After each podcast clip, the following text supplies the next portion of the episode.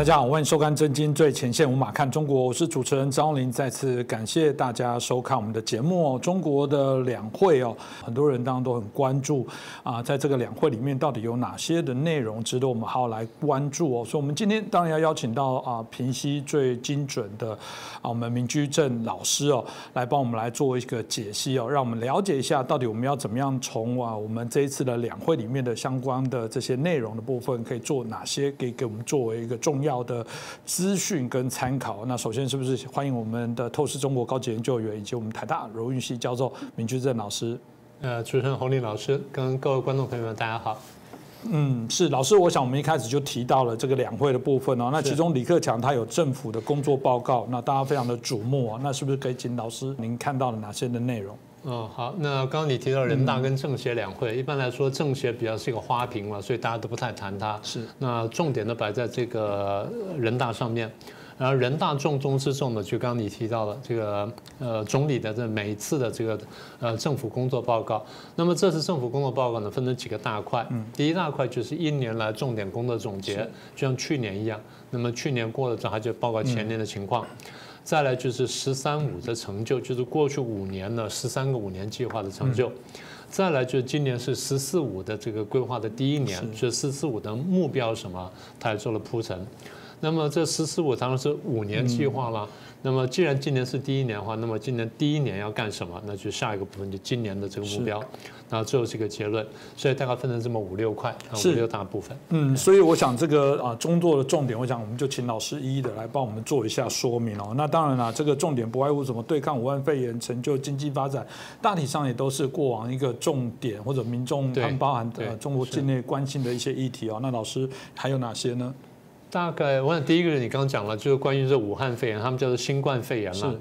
那比较奇怪就是他当然会讲说，呃，对抗这个武汉肺炎，对抗新新冠肺炎呢有成就。可你仔细看呢，他第第一，他篇幅并不长。嗯。照理说这么大一件事情，在全世界搞了这个，呃，几千万人这个染疫，然后在这个又死了多少百万人，中国大陆你如果说。真的按照他讲的一样，全部不到十万人染疫，那死亡不过是几千人，那不过是美国的几分之几，美国已经死掉在五十万人了，他应该是大书特书，这了不得的事情啊！就第一呢，他篇幅非常短；第二，语言非常抽象而空洞。嗯，什么叫抽象而空洞呢？基本上没有数字。是，美国如果要出来做这个报告，他必须报告什么？我们染疫多少人？然后那个这个最后呢，呃，死亡多少人？然后相关的我们猜测案例多少？然后这当中轻症、重症什么等等，恢复情况什么等等。最重要就是你中共如果真的这么本事，全治愈了这么多人，你要报告治愈情况啊。嗯。你怎么治愈的？用什么办法治愈的？那给别的国家一些参考啊。然后我们在一般的工位的做法啊。治愈之后你要追踪，是他有没有后面的变化？比如说，呃，什么日本就报告说啊，他记忆什么丧失啦，或者说什么空间的这判断呢，这个弱化啦，啊，或者甚至等等啦，或者说这个什么呃很简单事情都做不了等等，也就是他的生活的自理能力呢受影响。这些你要讲啊，哎，我们在这边都完全没看到。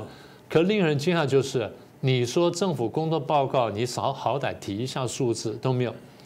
那你如果说他现在不是大量出口疫苗吗？各各国都都买了很多疫苗，他应该告诉大家说，我疫苗多厉害，我发展出了什么国什么国药一号、国药二什么等等，然后多厉害多，卖到哪一国哪一国哪一国，帮助了哪一国哪一国那多少事情？嗯，没有讲。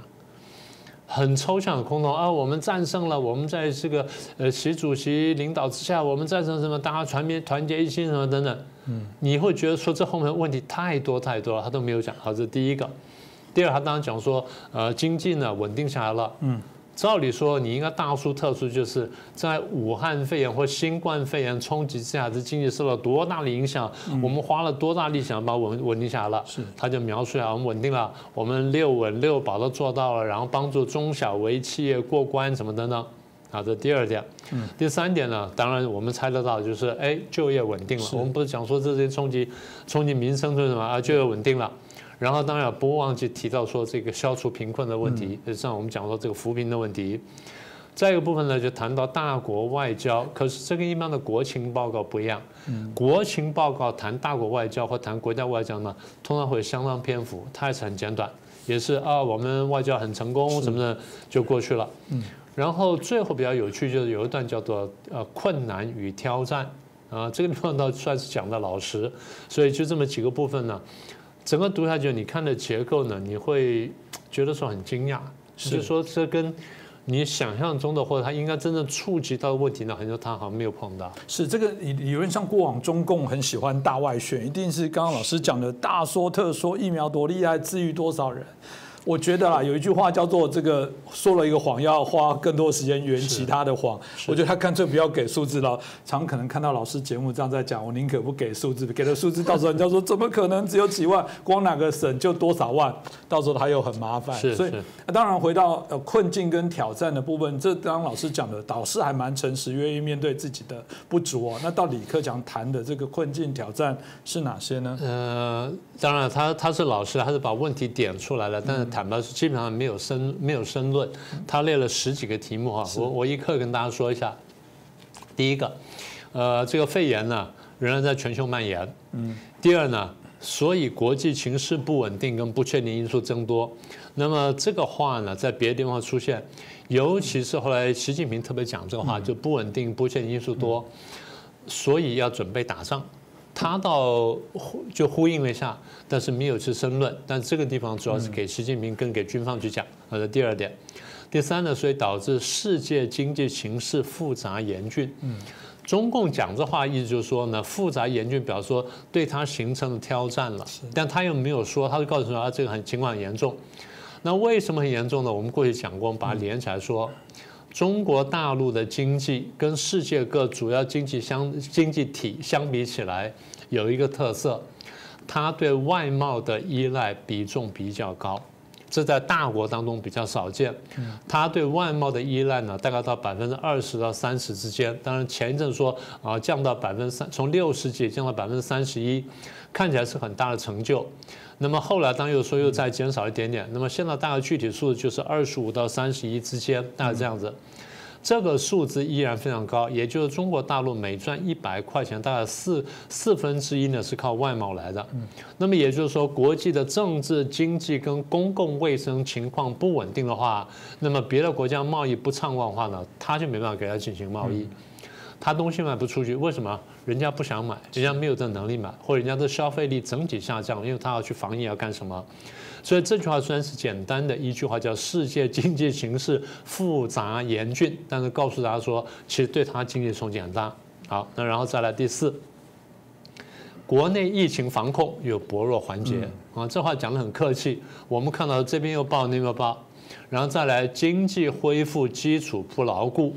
再来是居民消费受到制约，投资增长后劲不足，中小微企业跟个体户困难多，然后稳就业压力大。嗯，所以这些你可以看到，虽然我们分成多点呢，其实基本上呢，就是从武汉肺炎冲击所产生的，冲击到自己，冲击到全球的冲击到联动关系。好，这前面大概一半。后面讲说创新能力不足啦，财政收支困难啦，生态环保还不不做的不好啦，民生领域还有不足啦，然后政府工作不足呢，他特别强调说官僚主义程度啊，官僚主义不同程度的存在，嗯，这就要成老实的话，然后这个很多干部呢不担当不作为情况还存在，最后他说一些领域的腐败问题仍有发生。前阵子不是才抓了几个大贪官吗？赖小民什么等等，有的枪毙了吗？所以，所以我说他是老实，但是也是一样，用很简单、不用比较抽象的话语呢，一句话就带过了很多的问题。但他至少是把一些问题摊出来给大家看了。是，当然另外一个部分就是大家好奇“十三五”，毕竟过去做的成果，应该很喜欢敲锣打鼓。到底李克强怎么来界定“十三五”的整个计划最后的一些发展的状况？呃，当然，就像我们说的，因为他们是采取五年计划嘛，就每五年一次，每五年推动一个规划。我们不是说国家经济不应该规划，因为经济到现在非常复杂，国家的这种经济政策也好，或者说这个财政政策也好，呃，或者说补助政策也好呢，它必须有一些一些瞄准的方向，就是譬如说现在如果说以中国大陆呢，他还去什么把钱投入什么制造阳伞工业了或皮鞋工业，那当然就不恰当了嘛。所以以他来说，现在既然是高科技比较重要，农业比较重要，粮食比较重要的话，他钱就应该往这边走。所以他就应该告诉我们说，他钱投下去之后，然后在过去五年当中得到什么成果。他当然有一段话，但整体来说呢，我先问你啊，你看过这个报告没有？这部分嗯好，那你是有谱的了。你原来认为？他在写“十三五”的成就的时候，你用他篇幅应该有多大？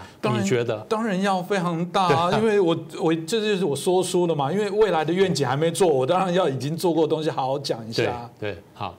他这个报告是一万六千多字，这地方少说应该是三分之一到四分之一，对不对？是三分之一就五千多字，四分之一就四千多字。那这地方呢，我算了一下，不到一千字。这个不是就可以想象，你写了一个企划书哦，然后到年底结案了，你一定要大书特书说，你看你给我这些钱做这些事情，我有什么多好的成就，就一千个字就结案了，搞不好贴两张照片，这不不到一千字啊，这不到一千字，这个可能有点偷懒的嫌疑哦。老师怎么回事？要么就偷懒，要么就是成绩真的不够。嗯，他不能说太多，因为言多必失，说多了就被大家挑到毛病了。好，我们看他说了什么。他说：“过去五年，我们的经济社会发展取得了新的历史性成就。中共哪一年没有取得新的历史性成就？好空洞哦！啊，是这样。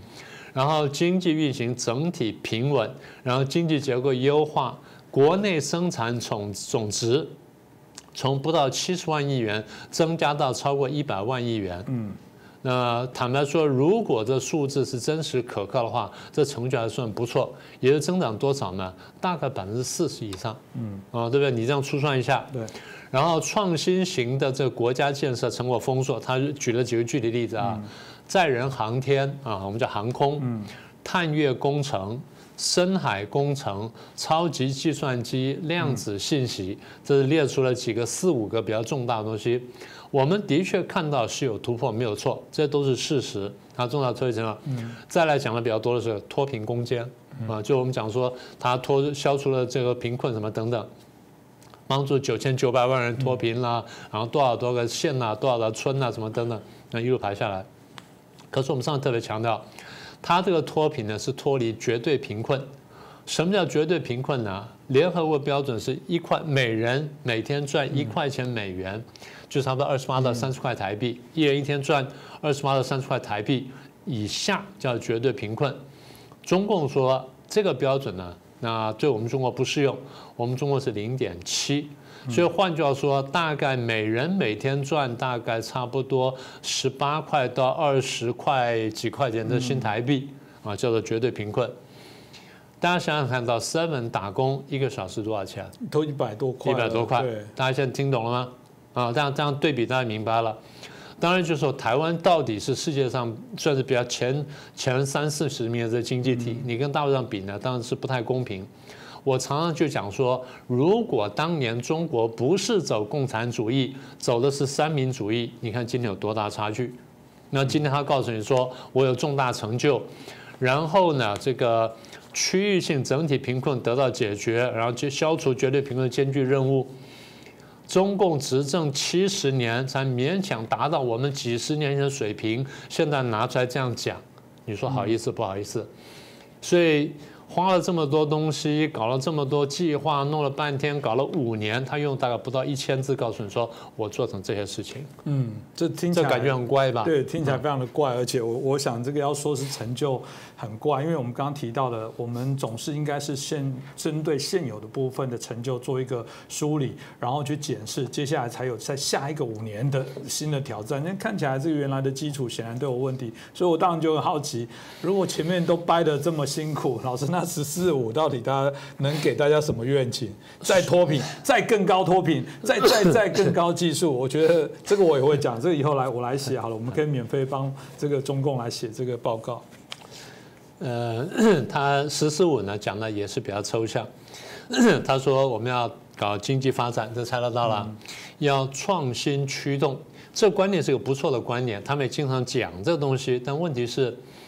创新不是那么简单的，因为为什么我们这样讲呢？我们不是小看这个中国大陆，我们只是讲说，因为这种经济社会，尤其是政治的结构，使得有的事情呢不容易做到。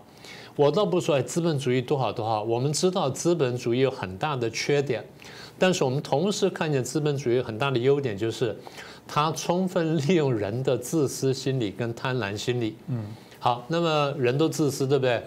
那共产主义想法是我要消灭自私，然后培养你的这个为公的这想法，看起来是不错。嗯，但是如果说人的私心真的还在，你又不能恰当的，我要说清楚啊，恰当的照顾到人的私心的话，你拼命去追求公的公心的部分或公众的部分，最后造成一个假东西。嗯，是不是这样？嗯，大家会造假来骗你。创新驱动为什么我特别拿出来讲这件事情呢？在别的国家，创新驱动的，第一受到专利的保护，第二呢，它是要追逐利益的。我不说追逐利益一定很好，但是刚才讲了，既然人有一定私心的话，你就必须在肯定或者承认人的私心的基础上面，然后给他一个动机，给他一个诱因。那么所谓动机诱因，就是第一刚刚讲的专利，第二呢，当这专利你拿去卖钱的时候呢，那么这钱呢归你。然后，所以 因为人的自私心理驱动，所以人会去创新，所以大家就发明各种，现在发明各种各样的 apps 啦，发明这个发明的东西，为什么？就是希望说能够创造一个能够创造钱的机会。所以创新驱动呢，看起来是推动科技的一个基础，但它的背后有一个很大的一个逻辑的这个因素，而这逻辑因素呢，基本上还是人性。好。所以他讲说，在第三个部分要要建立强大的国内市场，就是前面我们讲的内循环。那这个地方他倒没有特别讲内循环，他没有讲说国内国外双，没有大肆鼓吹说国内国外双循环，他是轻轻讲了一下，特别讲了强大国内市场，就跟我们前面讲的相呼应了。如果我们前面说的世界经济形势更加困难复杂，这就呼应到这里说，因为世界经济形势复杂。所以，我们对外贸的依赖必须降低，对外贸依赖降低，必须强大国内市场。这原来是无可厚非，但是对于一个中国大陆长期这么这么高比例靠这个外贸去推、去拉动经济的这么个经济来说，这样讲就告诉你说，其实出现很大的问题。然后这第三个部分，第四个部分呢，乡村振兴，这是所谓的三农问题，农村农业农民问题。那么三农问题在中国呢，一直长期以来是一个，应该说沉疴了啦。这个这么久的都没有解决。呃，有些国家呢，啊，基本上农业很发达，像北欧有些国家农业很发达，荷兰农业很发达，比重很高。荷兰的农业有两个重点，一个是这畜畜牧业，第二呢是养花啊，花养花这个呃种草养花之类的，这个很发达。而这个是农业，那中国大陆农业呢，请各位注意啊。大部分是我们说的生存农业。什么生存农业？用另外一句话叫做糊口农业。嗯，也就是说，我种出来东西基本上是拿来吃的，要么就给我吃，要么就给家禽家畜吃。他们吃完之后，我再吃家禽家畜，所以基本上是糊口用。我们叫 subsistence subsistence agriculture，啊，糊口的农业。嗯，那么也就是说，它的农业的产品距离出口呢还有相当距离，你去看它出进出口数字就行了。它不是没有出口，当然有出口。也就是说，当它国际价格相对价差划算的，它会出口；那么价差划算的，它就买进来。可整体来说呢，就是买进来的数量很大，卖出去数量很少，表示说农业出口的能力不足。那么农业农业出口能力不足呢？当如果说你工业可补关，那没有关系。但是如果说农业出口能力不足，然后呢，对于这个外外进口粮食的依这个比依赖的比重又这么高的话，其实有危险的。所以他提出乡村振兴的这话呢，还有另外一层含义就是，如果农村的这个农村农业农民的这个问题不解决，务农的这个这个我们叫做生产力不足的话，那么工农两条腿不平衡呢，它一定会走歪。呃，所以今天我们看到说，他们看到问题所在，但是我们一直强调说，为什么看见问题所在而解决不了呢？基本上跟他的政治体制有关系。他如果政治上采取一党专政，然后经济上还在搞搞这套计划经济的话，那么迟早呢会翻车，所以他先看到问题呢，但不一定能解决。嗯，在第五个部分强调改革开放，这就空话了哈。是。所以这些东西你可以看到，就是他把这点点出来之后呢，但是同样的篇幅比较短。照理说，当然他前面有个“十四五”规划什么写的很长了，可是我们觉得奇怪，就是“十四五”规划那么长的一个东西里面呢，有些重点呢没有摘在这里。整个说法呢，比当时我们看“十四五”规划那个那个整个报告来说呢，比较抽象、比较保守，少了很多东西。所以这点让我们很惊讶。照理说呢，这么重要的事情呢，也应该把那重点摘出来，摘得很好。所以我们在想说，我们将来还是仔细观察呢。他拿掉了部分是不是表示说那地方将来可能要有所收缩？是收缩原因呢？我们猜是两个。一个就是国家财政力量不够，嗯，第二就是他们发现了他的科技实力推不到这一步，所以这两者呢有所收缩。那这点呢可能还有待观察。嗯，这个当然也是值得大家来观察一下。当然接着的部分，大家都会说，那今年马上立即的不谈过去的，不敢谈过去，然后对未来的部分也是很保守，总是今年立即的马上的遇到的状况会比较清楚吧？对，呃，这点倒是。清楚的很，他列了二十几项，大概二十五六项。嗯，那我不能全都说了，我就把特别值得谈的呢提出来，提提出来跟大家报告一下。第一个是 GDP 的目标，这大家非常关切的。大家不知道记不记得去年的报告当中没有提 GDP 目标？嗯，因为不是武汉肺炎嘛，然后情况严重，他们对未来没有底，所以不敢说数字。嗯，最后年底的时候告诉我们说成长二点三八。是。全世界都不相信啊！的台湾有一些不明就里人相信了，然后二点三八，台湾是二点八、二点九嘛，就几十年第一次比大陆高啊，非常罕见。但他说六趴，当他说六趴的时候，全世界很多国家是不相信的，很多这些重要的经济组织什么的也都说说这数字不太可能。我们看他怎么说的，不，反正他说了。那第二个，第三个值得谈的呢，就是所有制的问题。大陆有国企、民企跟外企啊，是分别的贡献都不一样。那么在这个当中呢，花一些篇幅谈一样东西，混合所有制，就是我们过去讲的呢，把私营企业收过来，然后国家把它吃掉，然后来运作。如果说混合所有制可以做成功的话，过去几十年改革根本就改错了。你很早就应该搞混合所有制，你就不应该放放手搞民企。朱镕基花了这么大时间去搞名气，然后赵子阳前面花了时间搞名气，然后这个前面李鹏也搞了一些名气，就现在到时候你要开倒车搞混合所有制，这说明一件事情，并不是他认为说国企不行，名气比较好，然后我要用名气办法，不是这意思，而是告诉你说他想掌握名气的资金，要准备这金融危机或准备这个准备这经济危机啊，不只是金融危机。他虽然去很漂亮，叫做混合所有制，他是不想重复五零年代讲的叫公私合营。过去我记得我好像跟洪林兄谈过这点，我说我当面访问过大陆的一些商人，就真的是名气商人。我说你们怎么看这问题？他们说这就是第二次的公私合营，他就要吃我们，共产党要吃我们了。讲这句话是两三年前的事情，那现在呢，他提这个事情呢，其实我们看到去年一年的发展呢，这步调越来越快。步调越来越快呢，不只是说他想走回共产主义集权，真正的推这个打击他力量呢，在于说国际经济形势跟国内经济形势的不可靠，所谓不稳定性，所以他往这边走。再来讲说优化产业供应链，去年一年呢，他吃了很大的苦头了吧，对不对？那时候我大概从二零一七年的下半年，我们开始预测，我们说。呃，这些外企呢，或合资企业呢，会大量的离开大陆。当时大家不相信，我们说几个原因：第一，大陆大陆的这个成本增高了；第二呢，这个后来一八年的时候，贸易战开打之后，我们说会加速这个这个趋势，也就外企离开越来越多。大陆网民怎么说？厉害了，我的国，我把谁打跑了？我把谁打跑？我把谁打跑了？当时我们说，你要看见问题的核心，这不是民族主义的问题，这是你的。你这个经济体的吸引力不够了，人家离开你了，离开之后会带来两个负面结果：第一，你的 GDP 会下滑；第二呢，你的整个这个失业率会上升。大家当时不相信，我们说二零一七年到二零一八讲的话，现在发现了。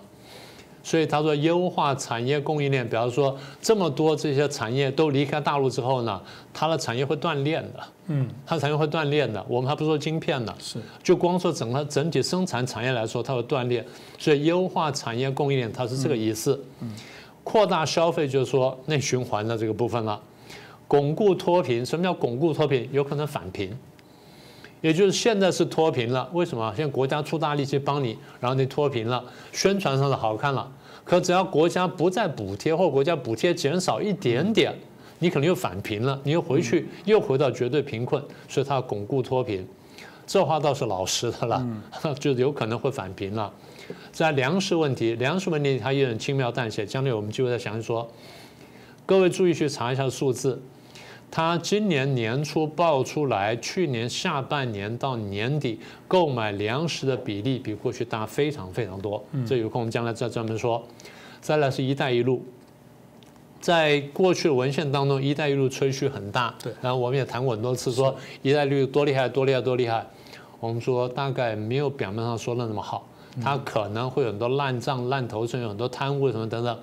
然后加上大国的打压呢，所以“一带一路”呢可能会踢到铁板，碰到很大困难。很多人骂我说：“你这个就是看不起中国。”我说：“不是，咱们实事求是，我们要看看这个困难跟跟挑战，你就晓得可不可行。”好，那现在发现真的不太成功，所以“一带一路”呢大概也就是一两百字就讲完了，你也很难想象啊，对不对？然后公共卫生在这里面呢没有提新冠肺炎，这是让人非常惊讶的事情。退休养老，他没有谈说养老金制度呢设计不良，可能几年要出现问题。台湾已经在关注这个问题了。台湾说医保啊什么劳保可能要出问题，我们拼命在电视上喊，他们从来不说，但现在告诉你说肯定有问题了。然后再来民族区域自治问题，说我们要做好等等，又是很抽象，不谈新疆，不谈西藏。然后一国两制呢，香港、澳门呢讲一些空话，完全没有提香港的动乱，没有提香港的镇压，什么都没有讲，就讲说台湾问题要讲说我们要和平发展，祖国统一。最奇怪就是他没有谈一国两制。嗯，这么多年来讲一国两制，现在不讲了，为什么不讲了？很简单。一国两制，香港彻底失败，没人相信了，所以不能说了。是，当然这份工作报告，如果老师看了之后，你有没有什么对于我们政府的这个呃，包含就是整体的看法，有什么 呃呃这个建议啊？我想不管是我们政府啊，台湾的政府，或者我想许多在关心中国相对应发展，甚至我我想搞不好一些企业都把老师这一集当做是一个还蛮重要精辟的一个分析哦，让大家了解整个啊趋势的一个发展。那老师，你整体这样看完有什么样的？一些呃感想呢？第一，当然就是国际媒体常常会批评大陆这些报告，叫做假大空套废，假话、大话、空话、套话、废话。那这些话比较重了，我不想这样讲。但是我们必须说呢，里面大话、空话非常多，套话非常多，实在东西不够了啊。这第一点。第二点，我们刚刚讲了“十三五”的成就呢，照理说你应该讲得很明确，讲得很完整。现在文字也太少，也让人怀疑。再来就是关键问题呢，避重就轻。第一，武汉肺炎会不会再发？那事实上再发，你应该讲。那么你也没有说清楚。第二呢，现在的工业发展跟商业发展很大程度靠靠高科技。高科技呢，简单说有一个核心问题，就半半导体跟晶片的问题。大陆叫芯片。他们过去搞了那全民炼芯嘛，不是刚像大炼钢铁一样，武汉红星什么吹得一塌糊涂嘛，紫光集团吹一塌糊涂嘛，现在垮掉了，为什么一字不提？再来失业问题，呃，八九百万的这些新的毕业生到底就业情况如何？你有没有去讲？嗯。再来经济成长数据的可靠性，这六趴是怎么算出来的？有没有说清楚？还有我们刚提到的粮食问题、民营企业问题什么等等，然后巩固脱贫问题，这东西呢都没有说清楚。那再来两个，一个是香港问题，然后讲说，他还表面还讲说香港一国两制怎么样怎么样，还说要巩固，那这话真的是胡说了啦！一国两制被你完成一国一制，然后被玩得更惨，将来到了怎么走，你要不有个明确交代。最后就是你的战狼外交，全世界碰到这么大的困难，你基本上只字不提。当然你可以说这不说李克强的这个领域。但是作为一个政府的第呃，是作为党国的第二号领导人，是你必须要谈一下这个问题。这东西不是说完全摆在行情报告里面才能讲的。所以作为总理来说，这些问题不谈呢，那另外大家猜的就是他的权力是不是被缩减了？这大家的另外重重大的怀疑。是，也有可能也因为这样子，他很多想要说的话，也许也因为这样子，并没有办法很完整的去做一些揭露了。所以我想啊，今天我们这节目就很快速的带来啊，秦明老师哦，很精辟的告诉大家中国两会到底要怎么样来做看待。那特别讲，我觉得这也可以作为所有这个呃台湾的政治人物，甚至我觉得国外的政治人物，还有所有关心中国议题发展的朋友，你必须要了解的内容。我都觉得每次啊，透过老师的这些精辟的分析哦，大家可以利用这个啊，我们短短的这个三十多分钟的时间，就可以了解啊整个两会的全貌，一定是非常物超所值哦。当然也呃期待啊大家把这些内容可以帮我们协助转传给更多的朋友啊，了解这些内容，因为里面其实有些东西真的应该可以再做进一步。老师刚刚提到去做分析哦，比方说呃过去中国企业最被诟病的部分就是它呃透过国营的这种呃背景，然后事实上外面又是一个民营企业，大肆的进军各国去收购，大家就认为这是一个贸易不公的部分。哎，他现在又搞这个国民和，这是不是坐实了？对，你又不是国际上会更倒霉，或者是这标本标准的就是赚钱归国，然后赔钱归民，这这到底在搞什么鬼？我我觉得如果你仔细再细看，真的可以看老师刚刚提到那几个面相。所以我们希望通过这一集，我可以让大家更了解。但我们也会持续来做关注，也麻烦大家帮我们的节目啊做更多的转传，然后让更多的朋友来了解。啊，再次感谢明居珍老师，也感谢大家的收看。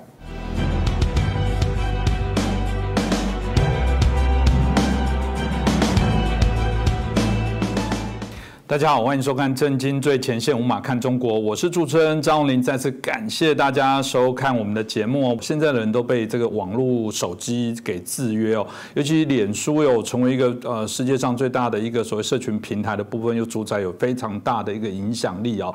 二月十八，这个澳洲人一起来发现哦，他们这个脸书竟然没有办法分享新闻的讯息哦，因为这当然也难怪了。我们这个学传播了解哦，这个传统媒体哦，这个广告的下单。马上在几几年前已经被网络给超过，也就是说，所有的厂商他愿意投钱给网络商，而不愿意给这个所谓的传统媒体、报纸啦、电视啦等等这个部分，所以导致很多媒体产生了许多的一些改变哦。所以呃，这个脸书跟澳洲他们就是为了有关在整个新闻上到底在脸书分享哦，这个付费要谁来付费哦，产生许大的呃许多的一些争议哦。因为我们知道以澳洲为例，我们看到的资料啊，大概百分之八十。十左右的广告可能都进入到 Google，可能进入到脸书哦，所以在引起传统的这些媒体的生产单位觉得说，哎，你这个不劳而获，就假借我们这些资讯来做传递哦。早期会觉得很好，你就帮我多传递，最后发现这个广告也影响了后来的结果。我想值得今天好好来探讨哦。我们开心邀请到我们的旅美学者，再次邀请到我们的谢田教授，谢老师你好。侯林你好，各位观众朋友大家好。是老师，我们刚刚提到这个澳洲的事情哦，引起大家许多讨论。后来当然有一些他们在谈到妥协解决的相关的一些方案。嗯，我们常讲免钱的最贵哦，大家免费使用这些社群的媒体，显然他一定要从中得到一些他想要的东西哦。所以老师你怎么看待这个？就脸书来讲哦，这个以他这种短短几年，然后形成这么大的我们刚刚提到的一些影响力哦，甚至他还可以公然的去挑战。一个主权的大国，这个不可思议。我们可以想象，跨国企业，我们过去知道它钱很多，但很难想象它连权都非常的大。老师怎么看待这个啊？整个为什么他敢跟澳洲这边来做一些挑战呢？呃，洪林，你说的非常对，就是说他确实是有很大很大的权利，就说。这个权利啊，在我们在在社会学啊、人文科学研究中，就是探讨什么是权利，权利的来源是什么？为什么，比方你对我有权利，或者我对他有权利？这权利的来源在哪里？那实际上，学者们研究呢，权利的最根本的一点呢，就是依赖性，是吧？你如果比方说，呃，你如果依赖我，那我对你呢就有权利，对吧？那你依赖我才能得以生存，才得以发展，才得以向上爬。或者这一这赚大钱的话呢，那我对你呢就有权利，这就是这个权利产生的依赖性，而这个依赖性呢，我们知道这个谷歌也好，社交媒体也好，脸书啊、推特啊、Instagram 这些，我们现在知道这个现代人，你刚才也提到这个现代人基本上已经被他你给说把他给勾住了，死死的勾住了，是吧？每个人每天早上醒来第一件事呢，去划手机。看你的脸书账户，看你的推特账户，是吧？一直到白天不停的看，不停的看，就是说隔一会儿就要看，有的人工作的时候工作一会儿要拿起手机，一定要去看一看，看看有没有 email 啦，有没有短讯啦，有没有推特新的推特，或我发的推特有没有人回复啊，有没有新的照片呢？就是说，一直到晚上睡觉之前还在看，那就是说他。这个已经完全的超出了，像脸书的话，超出了就是一般般的原来说这个社交媒体，就是维持一个朋友这个关系啊，这个社交这个范畴，已经变成一种真正的可以牢牢的控制人们了。因为你依赖于他了嘛，他对你就有这个权利，他就有力量可以控制你。你现在实际上对很多人的，他已经是你可以说是呃 addictive 了，就是上瘾了，迷在上面了啊。那到这个时候呢，我们其实在美国也发现了更多的，他不光是那个掌控了你，他知道你的你住在哪儿，你喜欢吃什么，喜欢玩什么，去哪里旅游，对吧？你的政治倾向是什么？甚至可以因为你的政治倾向来决定，就是说，呃，封杀你，这都这我们都看到已经发生了，就是他实际上已经决定了你，他可以因为你的喜欢吃什么，玩什么。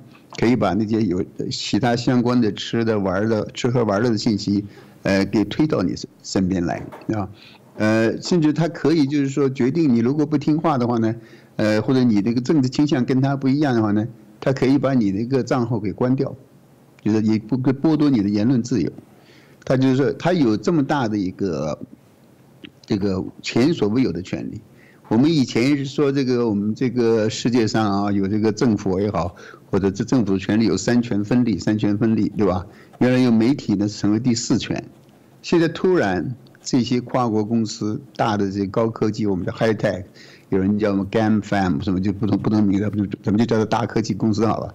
就是说，从那个谷歌、脸脸书、苹果、推特、呃微软这些。他们他们那个现在的呃构成了第五大权力，并且这第五权呢，在这个前面这个四个权力之间，实际上在它的之上，因为它可能可以超越这个，呃，甚至可以超越政府，对吧？政府那个三权都超越，我们也看到在美国的情形，对吧？我想其他国家可能也也也有也有，对吧？那它也超越了媒体的权利，它其实把媒体都玩弄于掌掌骨之中。那这个很可怕呀！你想，现在世界上突然出现了这股权力，是超越原来我们知道的第四种四种权力之上，并且是没有人能够控，几乎没有人可以控制它的。所以他说：“你我现在我想，呃，对一个主权国家发动信息战，他们选了是一个只有两两千多万两两千多万人一个，呃，人口很小的这么一个国家，来出示牛刀。”你可以说这是一个出事小试牛刀，我认为下面以后的这个冲冲突啊，会继续出现，并且会越来越大。你这这个呢，实际上让人们全世界人们突然猛然惊醒了，原来还有这么大一个一个怪兽，就是在 lurk 在我们那个在我们那个头上在盘旋啊，所以这个影响呢是原因就在于人们依赖它，人们给予了它权利，它就可以那个挑战任何。政府、任何人民、任何人民的所有的权利，是。嗯，听老师这样讲，当然就像我觉得台湾的便利商店，如果来台湾的人一定都对于它非常的觉得就是呃印象深刻哇，这个光某一这个单一家都可以到五六千家店哦，但通路就是王道。早期这个是他们要拜托你产品上架，有一天他突然发现大家依赖了这个超商的时候，超商就开始主宰说，哎，你要付上架费，你如果不付的话，我就把你从很好的位置放到最低的那一层，那个人都懒得蹲下去。他那你看。当然，这个部分是商业的部分，很单纯。但一旦有一些公益的，比方说他决定哪个媒体上或不上，其实我们现在看起来就面临到老师刚刚提到，这是一个第五权，它可以决定甚至操纵，甚至影响你们的选举。我想在这次美国大选很鲜明的部分，就看到这个样的例子哦。当然，西方国家特别呃这个民主深化的这个比较早的这些国家，通常对这样东西当然都是比较早有一些警觉，包含欧盟，包含澳洲。澳洲他们也因为这样。定了一个新闻这个啊媒体的议价法，哇，这个法案定了之后，当然引起这个这些团这些公司的一些反弹了。老师要不要跟我们介绍一下这个法规的内容到底什么？因为其实它也是一个想象。我觉得法规哦，就定就是所谓的游戏规则，真的也要有一点点 啊脑袋哦，因为毕竟我们如果不谈一个偏颇的法规，它怎么样去查到一个叫做合理的、大家都可以接受的，至少不会都满意，但是也都可以接受方法。老师要不要跟我们谈一下这个法案的？到底是什么？OK 呀，这个法案呢，基本上是这样，这个是世界上首创的，对吧？因为这是这个世界首创，然后呢，呃，我也不知道这个澳洲政府是怎么突然就是一拍脑袋想起来这个。呃，首先呢，我对这种媒体啊。他那个向一个主权国家开战，发动信息战，突然让几千万人，像澳洲至少有百分之五十的人依赖于这个谷歌来获取新闻信息嘛，对吧？等于一下剥夺一千多万人的知情权，这个是很恶劣的，所以我是强烈反对这一点，谴责这一个谷呃脸书这个做法，这是第一。但是我对澳洲政府这个做法呢，我也持反对的态度，是这样，因为他实际上他是世界上首创，他想解决这些，因为那个澳洲那些广告公司，对吧？因为美国这些科技公司，因为脸书这些谷歌，他们那个收入减少，因为这个个澳洲的新闻媒体呢，都把他自己，他要付他的记者啊、媒体啊各种各样就是运作采来的新闻，他们都争先恐后的放在这个脸书上面。放在脸书上面呢，在脸书上，因为脸书有这个人气，它可以收集到这些人，对吧？它在全世界现在我忘记多少是二十亿了吧，已经。就是说，那对于澳洲来说，刚才我记得刚才你说过数字是百分之八十的人都在用，对吧？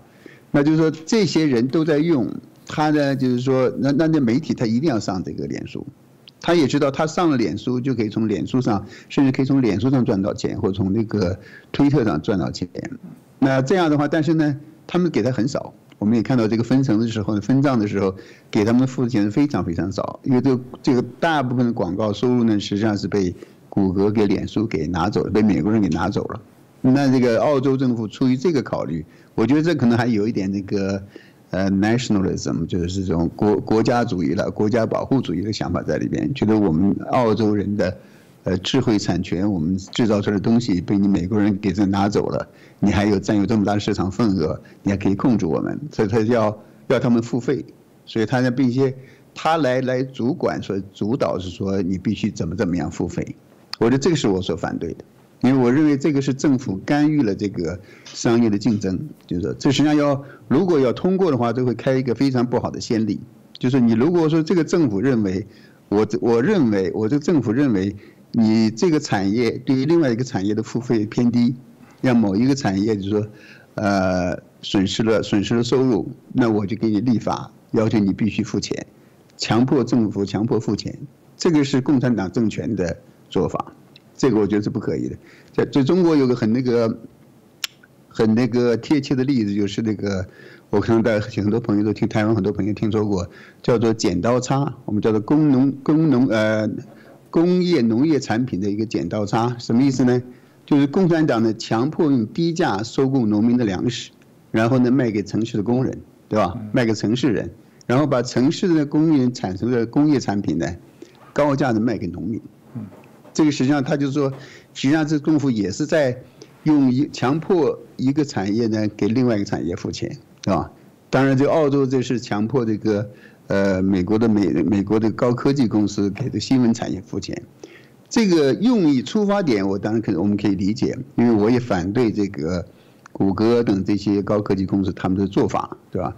但是澳洲政府的做法呢，也是错误的。我认为这个不应该，他们应该是另外考虑其他的方法。啊，我待会我们可以谈到，我说怎么去解决这个问题，就是说，呃，因为它有垄断，这个谷歌啊这些脸书这些公司。他们有垄断，有市场，有控制。那我们应该做的是去打破这些垄断。当然这个很难，对吧？但是你不能够就是说政府来说，我来决定，呃，我来决定你应该给他付什么钱，或付多少钱，或付不付钱。这个的这个 approach，这个方法啊，这是错误的。所以这些，所以这些脸书的公司，你看，澳洲政府一旦开始要搞这种立法的话呢，他马上他他抓住了一些理。我觉得他们当时他们是做法是非常恶劣的，但是他确实抓到了一些理，你被他抓住了，对吧？你是抓住的话，他才可以再敢于那样，就是说，干脆把你给全部关掉，对吧？这是因为的，我觉得这澳洲政府的这个立法呢，这个做法呢，有些鲁莽，有些那个，并且不，呃，有点有违于这个市场这个资本主义的自由竞争和那个是是商业市场的规律，我是这样看的。你怎么看见胡林先生？是，谢谢老师哦。其实当然这个部分，我记得就老师一讲，我就想起台湾早期也发生过这样的类似的案例，是指所谓的广播电台播音乐这件事情。这就是到底可不可以？那那要不要付费？还有包含我们很多的卖场哦，因为就很开心啊，就觉得放个好听的，现在最新的专辑啊，然后让员工边工作边可以听。哎，这时候人家说，哎，不行呢，你们怎么可以这样子？这个有没有公播？公播是不是要另外再做一些付费？也产生这拉拔啦。的确，如果良善的说，它只是一个在商业机制上面的运作，我觉得这都是一个新的状况、新的事件，大家重新去做一个评估哦，然后找到一个合理的。共生的一个点哦，那当然如果不好的、不良善的，或者是他自己有这样的权利，像我刚刚老师我觉得很持平谈到，我们大家在选举的时候，谷歌啦，或者是 Twitter 啊，或者是我们现在谈到脸书，到底有没有一些权利来做某些超越政府法规的一些事情呢？我觉得这个也真的也是以前也人没人遇过，因为这毕竟都是新兴的科技哦，所以有人也说这次好看起来他们两边啊，因为这样的冲突开始做一些妥协啊，然后彼此在做一些相对应的。一些拉拔，有人说，就像我刚刚提的，好像最终要会找到一个所谓的比较共生互利的相对应的一些方法。老师，您怎么看待？也就是你刚刚提到有什么好的一些建议呢？呃呃，黄林，我再我可不可以再我再补充一下刚才那个事情？我们再讨论下一个啊。好，就是首先这个虽然这个这场战争啊或者战斗最前线是在澳洲发生的，对吧？是美国的高科技跟澳洲。政府啊，在在打架，对，但实际上这个问题的根源呢，实际上是在美国，因为这些公司都是美国公司，对吧？呃，美国政府不是现任政府啊，现政府这个拜登政府，我认为他们很难有所作为，甚至我都不愿意这个相信他们是个完全合法的政府。但是呢，川普政府，我说川普政府实际上在川普在这个任期最后。几个月的时候呢，他在一个呃国防授权法的时候呢，就提到了一个二三零，我想洪林洪林您可能很清楚，就是一个二三零条款的问题，对吧？那这个为什么这个这些高科技公司它可以做的这么这么大，并且无所作为，呃为非作歹，无所顾忌？原因呢，它有这个二三零条款的保护，就是说，他说他说我就是一个载体。我是个载体，对吧？我就是个平台，然后呢，你们都来发那个消发消息、发新闻，对吧？然后呢，我当然我我赚我的钱，我赚我的钱，啊，就是他不为这个新闻的内容来负责。你说，那你如果你能真正是做到只是个载体的话，你呃新闻的内容发布新闻的来负责，这也无可厚非，对吧？但是后来我们知道不不是这样，因为这些公司实际上都是偏向于美国的这个左翼的。左派呃新社会主义这一派阵营的，他们不光是说他不是作为只是作为一个载体，因为作为载体他必须允许保守主义的右边右派右面的左面的所有的内容都在上面，他们开始介入了，他们不甘心只当个球场，他们要当裁判，啊，他们要在要下去那个踢球，是吧？他们进去把这个内容呢，就是说他不喜欢的东西，他可以限制，是吧？可以封号，可以关闭，可以撤掉视频，对，他做这个。而呢，他又同时有这个二三零的条款的保护，使他免于受到起诉，这个就是他们做大的原因。所以当时川普政府呢，他们在这个，我记得这次最后一次在这个国防授权授权法案里边呢，提到了这个剥夺他们这个二三零条款的保护，但是后来很遗憾的，这个没有，呃，没有没有没有实际没没有完成，那就是，那所以这个事情上，就因为他没有完成，他们仍然享有这种至高无上的权利。可以为所欲为，也很能胆大包天，也有也掌握了很大的市场，所以他们现在开始做这件事情啊。这是我想补充一下刚才讲的。而你说这个怎么解决啊？我觉得解决的这个关键呢，在于这个怎么打破他们的垄断啊。这确实是这个新的垄断方式。你你我们如果找美国的这个反托拉斯法，你找的是当年的那个呃希尔曼希尔曼那个法案，比方说。回顾到一百年前的那种反托拉斯法的话，从最早的，我想大家可能台湾应该也也很熟悉，就是美国有一个标准石油公司，大家知道是吧？那标准石油，洛克菲勒的标准石油公司，它非常成功，它这个吞并了所有的一些小的石油公司，越滚越大，越滚越大，最后整个美国几乎这个东半东半边的半壁江山都是他们的，所有人都要从他那买买油、买汽油，因为汽车开始慢慢慢慢热起来了，对吧？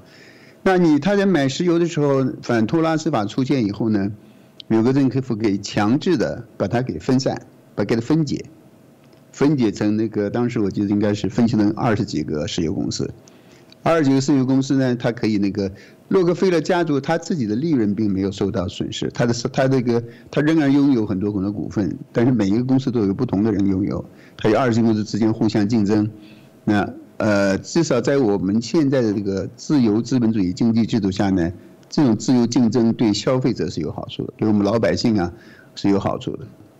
那你对这种石油、钢铁，对吧？这些甚至银行这些产业，你可以把它分解，分解以后呢，让它自由竞争，让消费者有选择，这样可以有效的就是说打破它的垄断。但是你说这个，你说这个高科技怎么办？实际上，美国政府早期那个对微软呢，就实际上已经有过这个准备，想用用反托了反垄断法来来对付微软。当时微软不是有它这个呃 Windows 呃 Operating System，就是那个叫你们叫做怎么说？视窗也运作系统，对吧？那它也是垄断性的，对吧？它有垄断性的话，但是你没办法把它给，呃，打成两个公司。嗯。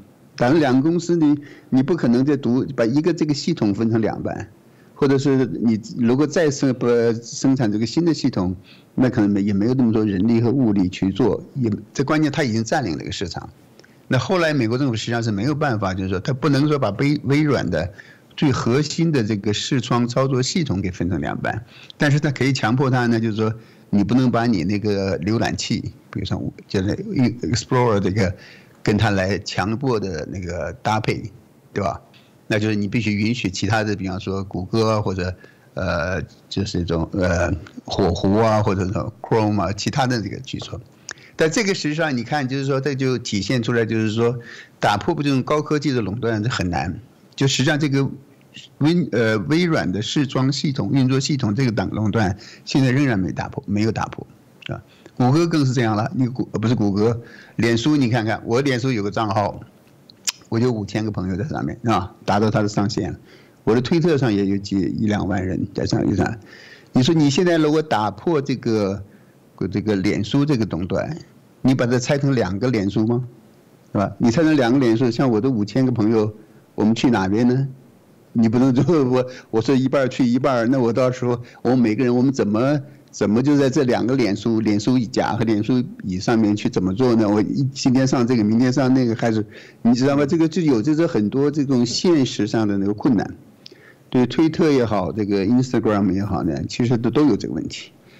那这个就是，这就就是挑战就来了，就是我想这个也其实应该这些政府官员、反垄断官员他们也在也在思考。我想台湾的政府官员恐怕也在思考，业界也在思考这个问题，你知道它这个产品的特色啊，就是决定了它必须是这么一个垄断性的，就像谷歌对吧？啊谷歌搜索它就是谷歌搜索，还好我们知道现在有其他搜索。为什么谷歌在澳大利亚这件事情上，你看到谷歌先退让了是吧？我知道你是不是谷歌好像先妥协了，对吧？对，原因在于它这个垄断的权利呢不那么强，因为还有什么冰啊，还有什么其他的雅虎啊，其他的也有搜索引擎，它多多少少它不能完全垄断。但是脸书这种垄断，因为你想上用的脸书这种 feature 的话呢，你只能上脸书；你想那个呃接触到你那些朋友的话呢，你只有通过脸书。那你现在这个又没有办法从这个。现有的方法呢，你不可以把它给打破，不把它解体，让他们互相竞争，那人们还要用，这这个问题就来了。嗯，所以这个要解决这个问题的话呢，我觉得这个就是要想办法。这时候台湾可能可以帮助，你看台湾这个资讯产业也很发达，对吧？资讯产业很很大发展。你刚才说的那些，呃，Seven Eleven 也好，这个 或者是小吃店也好，这个我都非常喜欢，就非常方便，呃。当然，台湾有这个 Seven Eleven，对吧？你们叫 Seven 好像是吧？那还有这个那个叫福叫福什么来着？一个叫我们就便利商，呃，老实讲，便利商店啊，便利商店我们当然什么全家啦，Seven 有人全家对对对，全家对，你们知道还有好几家可以竞争，对吧？就是说这这你可以保护保持这个保持它这个竞争的状态啊。那你这个台湾这个这种资讯产业业界有没有可能？在这个时候呢，发挥我们这个华人的那个智慧，想出一种方法，既打破了它这种垄断，但是呢，就是说又不能够，就说是损伤让这个损伤它这个软件的这种社交的功能，我觉得这是个挑很有挑战的性，很有很非常有挑战性的问题，是吧？但是我觉得是至少是可以去做的。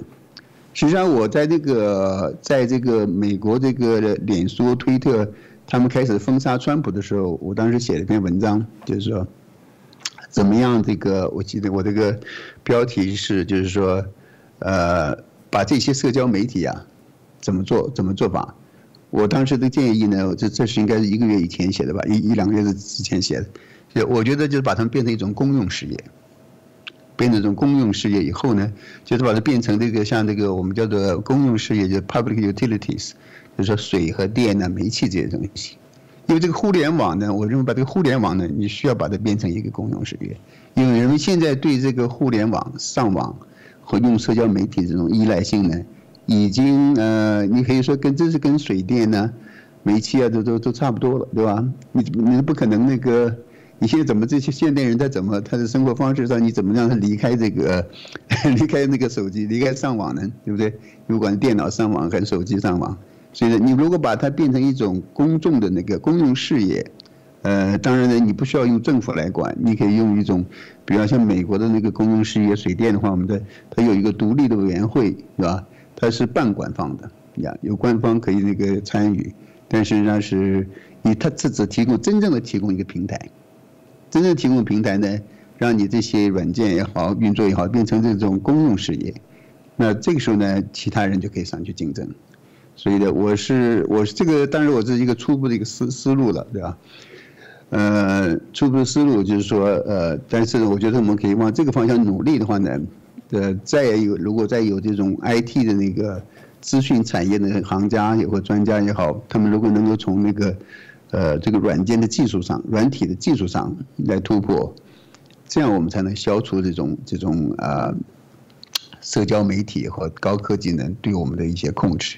它这是对我们的控制是越来越越来越深、越来越严了啊，非常可怕，非常可怕。嗯，谢谢老师哦。其实台湾当对媒体的部分呢，也经历过一个不同的一个变迁哦。从最早原来我们刚刚讲的党政部分的状况之下，台湾最早在民主运动夹杂的要这个党政军退出媒体呢，当然也立法也做了一些规范。但嗯，到底真的退吗？后来当然透过这些啊媒体政党的外围或者是有相关的一些人士，很多的企业又进入到掌握媒体，所以大家又觉得对媒体的垄断的部分，台湾过往也为了这事情甚至。上了街头游行抗议啊，一直到现在都在不断的拉拔啊，特别不会言这个中共的所谓的啊伸手，让我们有些媒体还被冠上红媒，因为觉得说这是不良善，有些背后的一些企图哦。当然，包含现在这些商业的这些所谓的第五权，看起来这种网络媒体的部分，台湾的确也重新面临这些挑战啊。那当然，这件事情在台湾内部有引起一些讨论啊。那当然，老师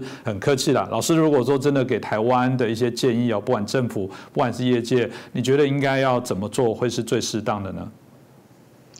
呃，就台湾可以真正的好好研究一下这个这件事情。我觉得您这个节目啊，这个节目今天做这个非常好。我们我们在探讨一个非常严肃、非常重大的问题。嗯，就像我刚才讲的，这个事情没有，我也远远没有结束。这件事情是这个，你可以说是高科技媒体对人类社会的一个挑战，是一个牛刀小试啊。下一步呢，还会有更大的那个冲突，因为那个，因为他有他他不会放松他的那个控制欲望的，对吧？他也他会继续扩大他的权利，啊，继续扩大，继续那个。你比方说，如果下一步，比方我们人类现在开始走入自动汽车、自动驾驶汽车那种境界，对吧？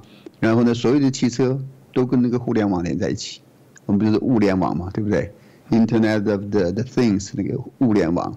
然后呢，你到时候人坐在上面，这个汽这个网这个汽车是自动驾驶，你都不需要碰。然后它被整个互联网，被其他的高软件公司、科技公司给操纵。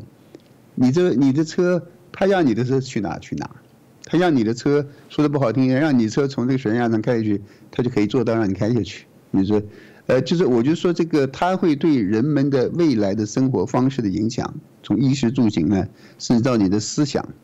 你的政治观念理念，你在投票时候支持谁，对吧？你选择什么样的生活方式，甚至你去信信什么，不信什么，他要求你信他，信科技，迷信科技，迷信科学，对吧？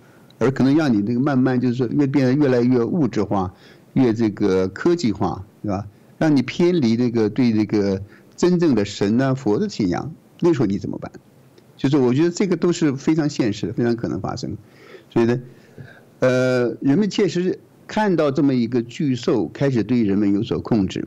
现在呢，只是简简单单的，现在澳洲给你小小的展现了一手，对吧？所以下面呢，台湾的这有有这个非常好的那个人力的资源，也有这个非常好的媒体环境。当然，你说的我非常同意，红丽，你刚才说这个台湾这个被这个中共渗透的非常非常重。这次我已经去过台湾八九次了，呃，最长的一次一七年待了三个月，就是我有深有感触，是吧？还有一个呢，台湾这个媒体呢，被美国主流媒体的控制或者影响也非常严重，就是他们实际上对这个，他们以为美国来的东西都是好的，或者美国来的东西都是可信的，不是这样的。我的台湾朋友们，知道美国这些主流媒体呢，我们知道在这次这个选举中或者最近的几年，他们杀了多非常有非常多的谎言，有非常多的掩盖，有非常多的昧着良心在说话。所以呢，你这个你不能够呃直截了当的就把这个主流媒体的东西拿过来，你就认为当成真理、当成事实去报道，就是说，那你就被他们欺骗了，对吧？所以台湾需要发展这个媒体生态，并且台湾有这个，我认为在资讯产业，你不管是从软件到硬硬硬件上面呢，都有优势。那你像我刚才提到的，就是说这个问题呢，呃，要解决的话呢，就必须破除他们的垄断。但是确实很难。我给他举个例子啊，大家知道推特对吧？推特不是那个推特，川普总统在推特上有应该是八千九百万个那个粉丝，八千九百万个粉丝对吧？呃，推特一下子就把它关掉了，啪一下就关掉了。关掉了以后呢，很多朋友说呢，呃，川普但现在还没有恢复，这个川普的推特还没有恢复。那有人说我们去去另外一个家，另外一家好像有一家叫。叫 Parler，好像 Parler 是另外一个，对吧？我知道很多朋友呢，就很多人就就转上 Parler 去了，我也我也转上 Parler 去了。但是我发现呢，这个 Parler 要想取代这个推特很难，呀，非常非常难。你看到就是，即使有很多很多人转过去了，在这种大的很多这这个推特这些很恶劣的行为下，就是说有这么大一个动机去转过去，但仍然非常难，并且关键是他这个推 Parler 的话。他即使假设真上有几千万人，川普那八千九百万人一下过去的话呢，他根本根本撼动不了，根本这个处理不了。他现在别说八九八九千万人，他可能一下过去八百万人，可能他就就要瘫痪掉。呃，就说这个有一个有一个这个 first move advantage，就是先发优势了，在这里边。因为它确实已经占有了市场，就是说你从不管是 p a r 也好，其他也好，你想那个夺取这个推特或者脸书的这个竞争优势，你会很难很难的。就像脸书，我怀疑有任任何其他公司可以很快的，是有可能就把脸书这个优势给，就是从竞争的角度，就是后来居上把它把它给给夺下来，因为它已经有二十亿人在上面，是，有二十亿人在上面，你怎么把它给夺下来？他因为他自己，他变成一个巨兽以后呢，他吸纳了很多资金，他吸纳了很多有才人才。有一个公司如果想发展一个什么东西，想跟他竞争的话呢，对他来说很简单，把你买下来，啊，把你买下来。你如果这个老板，你说这个 founder 或者创立者，你说我不卖，啊，你不卖你不卖，你可以不卖，你可以撑一下，撑一年两年，对吧？那你最后你要上市，对不对？你在上市以后。他把你的股票都给你买下来了，然后用股东大会强迫你怎么办？就是这个，他这个后面高科技后面，我认为可能还有力量。我们不管他叫的什么名字啊，有的人可能叫不同的名字，叫他你叫他沼泽也好，叫他深层政府也好，叫他什么什么家族也好，像我认为还有其他的力量，这个力量非常的庞大，这个资金也非常的庞大，所以呢，他们很容易就是把这些。呃，挑战这些公司的人呢，你可以，他就可以收买，可以封杀掉你，啊，所以这个确实是人面人类面对一个非常大的挑战。台湾如果就是说，你不管是媒体也好，这产业也好，甚至政府也好，就是说，如果大家能够从这个角度，你如果是真正的想维护这个人民呢，老百姓。的自由的权利啊，不管是言论也好，信息自由，呃，媒体上的自由，对吧？那台湾是有有事情可以做的，我觉得是有很很多事情可以做。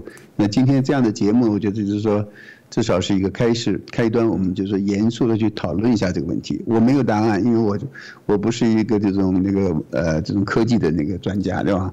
呃，但是也我也不是法律专家，但是我会应该聚集那不同的那个行业的专家呢，我们去应该去找寻找一个解决的方案。这个是你必须解决，你不解决的话呢？大家可以想一想下一遍怎么样？它可以让一下一天一夜之内，呃，overnight，一夜之间让这个一千万人突然找不到北，不知道他这个澳洲自己的土地上发生了什么事情，新闻都不知道，这个太可怕了，那太可怕了。你想想台湾就台湾，我们台湾两千多万人，一千万人啊，台湾跟澳洲差不多啊，两千多万人，你突然有一半台湾人第一天发现我们不知道台湾发生了什么事情。你可以想象一下，这个多恐怖！我们不知道台湾发生了什么事情，我们不知道外界发生，连台湾发生我们都不知道。哦，这个太恐怖了，这是太恐怖了。你觉得呢？嗯，是，我觉得老师刚刚提到也非常好。这除了我们刚刚提到的，如果单纯是商业机制上面怎么样互利共生，我想这些商业的人他们会去好好去做一个讨论，找到一个平衡点了。但对于深层里面，我们刚刚提到的，因为有人掌握了那么厉害的高科技，而大家又被他制约了。如果他被不良善的人所运用的话，会产生什么事情？其实，在每次的选举，大家最担心的就是这件事。不管在台湾，不管在欧美，事实上就发生了这样的。一些讨论，甚至产生了实质的一些影响哦。那这个真的是我们必须要去做一些关注啦。但听来，嗯，最终还是要成为一个脑袋清醒的人，还是非常的重要哦。这个不被制约哦。所以，嗯，真的谢谢我们有那么多很好的学者哦。每次在节目当中都让我们随时保持清醒哦，不要一下子就进入迷糊了，而被人家洗脑控制，帮人被人家卖掉了，还帮人家数钱都不知道。那今天再次感谢我们 旅美学者，我们谢田教授。啊，这么精彩的这些分享，我们再次感谢老师，谢谢你，洪林，谢谢各位，谢谢观众朋友。